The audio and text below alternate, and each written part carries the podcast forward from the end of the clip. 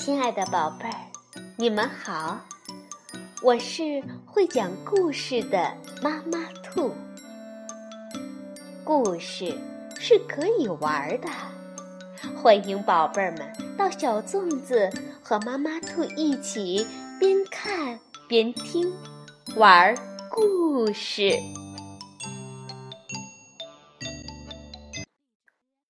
宝贝儿，晚上好，欢迎收听妈妈兔的花样故事。上一次我们说到，孙悟空被如来佛祖压在五行山下，到底是谁来救他呢？今天我们就来听《西游记》第六回“东土觅圣僧”，是由明代的吴承恩著。墨彩书房改编，旅游教育出版社出版。东土觅圣僧，光阴似箭，日月如梭，五百年眨眼而过，到了唐太宗李世民贞观年间。这一天，如来佛祖召集四大金刚。五百罗汉在灵山大雷音寺讲经说法。讲完法后，他对众弟子说：“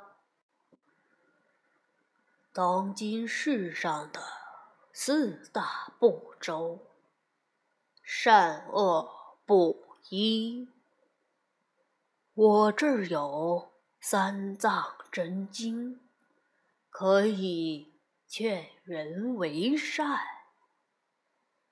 现在需要有人去东土寻找一位诚心之人，让他跋涉千山万水，历尽千难万险，来我这里取得真经。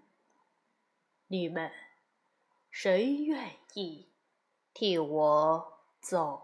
一趟。观音菩萨站出来说：“弟子愿意前往。”如来大喜，说道：“你办事周到，正合我意。取经人要跋山涉水，徒步。”来我这里，这一路困难重重，我给你五件宝贝，你一并带去。说着，拿出一件锦蓝袈裟，一根九环锡杖和三个箍。如来佛祖说道。这袈裟和锡杖送给取经人，他若能排除万难来到我这里，穿着这件袈裟，可以避免坠入轮回；拿着锡杖，可以免遭毒害。这三个箍叫紧箍。如果在路上遇见神通广大的妖魔，你先劝他学好，给取经人做个徒弟。他如果不听使唤，就将这个箍给他戴在头上，不管。他有多厉害？只要念念咒，保管让他乖乖听话。说完，如来佛祖就悄悄地把咒语交给了观音菩萨。观音菩萨受了法旨，带着晦暗行者前往东土大唐。观音路过五行山时，悟空见了，大声叫道：“菩萨，你到这里来，可是来救俺老孙的？”菩萨笑笑说：“悟空，耐心等待吧，自会有人来救你，却不是我。”悟空歪着头问道：“不是你，那是谁？”观音说：“你若是见到一个从东土大唐来到西天取经去的和尚，就叫住他，拜他为师，他自会有办法。”救你！说完，观音菩萨就离开了五行山。菩萨师徒来到东土大唐，找了多日，也没有找到有德行的取经人。这一天，听说唐太宗在华生寺设水陆大会，请玄奘法师讲经。于是，观音菩萨带着慧岸行者，二人变成两个戒癫和尚，前去听讲。刚进会场，就听身边的两个人正在谈论今天的水陆大会。一个说：“这个讲经的法师是谁呀？长得慈眉善目，一表人才的。”另一个回答说：“他就是弘福寺的玄奘法师啊，你连他都不知道。不过要说起他的身世，也是怪可怜的。二十年前，他父亲陈光蕊原本中了状元，娶了一位大家闺秀，两人。”十分的恩爱。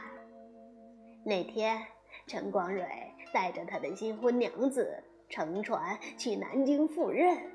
你猜征兆？船到江心时，那船夫啊，见色起意，趁陈状元不备，一竹篙将他打下了水。唉，当时陈娘子已经怀有身孕。为了肚子里的孩子，就顺从了那歹人。于是，那船夫便冒名顶替，带着陈状元的文书去南京赴任，并霸占了陈娘子啊。几个月后，陈娘子生下一个男婴，她生怕船夫加害于她的孩子，就咬破手指。写了一封血书，与男婴一同放在一只大木盆里，放到河中，让它顺水漂流。最后啊，那木盆飘到了洪福寺山下，寺里的老方丈就收留了这个孩子，并教他讲经说法。几年后。那男孩长大了，不仅聪明，而且十分心善。有一次啊，他去山下砍柴，回来路上遇到一个樵夫，手里拎着一条大鱼。他见了，就问那个樵夫：“施主，用我这担柴换你手里的鱼，行吗？”那个樵夫就换给了他，谁知道这孩子就抱着鱼，欢欢喜喜的跑到河边，把它放生了。观音菩萨在一旁听了，点头道：“出家人以慈悲为怀，善哉，善哉。”心中已认可了玄奘法师的为人，有心再听听他的佛法怎样。这时，就听玄奘法师声音洪亮，吐字清晰。观音菩萨仔细听了一会儿，不住的点头，心下已经认定了玄奘便是取经之人。于是他就高声叫道：“那和尚，你只会讲小乘佛法，会讲大乘佛法吗？”玄奘听了，慌忙离座，施礼说。我们只会讲此经，不知什么是大乘佛法。菩萨回答说：“小乘佛法度不得亡灵超生，大乘佛法能超亡者升天，度难人脱苦，修。”无量寿身。就在观音菩萨与玄奘说法的时候，巡堂官去报知了太宗，说有两个戒癫和尚搅了盛会。唐太宗命人将这二僧带来。太宗问道：“你们来此处听法，吃些斋饭？”也就算了，为何对法师胡言乱语，扰乱经堂？菩萨回答说：“那法师讲的是小乘佛法，管不了死者升天。我有大乘佛法三藏，能管死者升天。”能帮人摆脱苦难，还能修一个长生不老之体。太宗一听，非常高兴，迫不及待地问：“那大乘佛法在哪里？”菩萨回答说：“在西天，天竺国。”大雷音寺，我佛如来处，离此十万八千里。殿上的文武百官听了，都不禁倒吸了一口凉气。这时，玄奘法师向唐太宗行礼说：“陛下。”为了保佑我大唐风调雨顺、国泰民安，贫僧愿去西天求取真经。唐太宗听了，又感动又欢喜，激动地说：“法师为了国家社稷和黎民百姓。”不怕路途遥远和艰难，朕愿与你结为兄弟。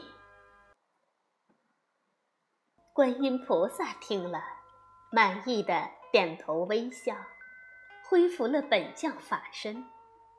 文武官员见是观世音菩萨，齐刷刷的跪在地上顶礼膜拜。唐太宗忙命画圣吴道子。画下菩萨的图像，以流传后世。观音菩萨将从西天带来的锦兰袈裟和九环锡杖赐予玄奘，然后驾起祥云，升在半空说：“玄奘，祝你早日修成正果。”第二天一早，太宗聚集了文武百官，为玄奘送行。太宗对玄奘说：“玉帝，朕有一个紫金钵盂，赠你路上化缘之用，再送你一匹好马作为奖励。今天是出行的吉日，你可以出发了。”唐太宗命人拿了一壶酒，端到玄奘面前，说道：“玉帝，请满饮此杯。”玄奘说：“陛下，贫僧从不饮酒。”唐太宗说：“这是素酒，但饮无妨。”玄奘接过玉酒，刚要喝，太宗从地上捻起一撮尘土，弹入了他的酒杯。玄奘不解地问：“陛下，这是何意？”唐太宗说：“玉帝此去西天，路途遥远。”日久年深，你要切记，宁爱本乡一年土，莫恋他国万两金呐！玄奘非常感动，将杯中的酒一饮而尽。太宗又说：“玉帝。”你已有了法号，朕再给你取个别名。观音菩萨说：“西天有大乘佛法三藏，你就叫三藏，如何？”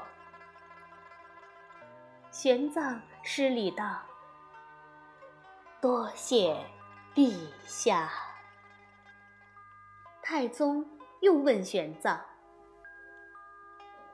玉帝，这一去，几时能回？”玄奘说：“三年五载，便可返回。”太宗握住玄奘的手，说道：“朕。”就在长安，等你回来。玄奘谢道：“不劳陛下挂念，贫僧去了。”玄奘谢了太宗，出关，西行而去。好，宝贝儿。唐玄奘就是孙悟空的师傅。现在唐玄奘已经出发，他会去解救悟空吗？我们明天继续来讲。晚安，宝贝儿。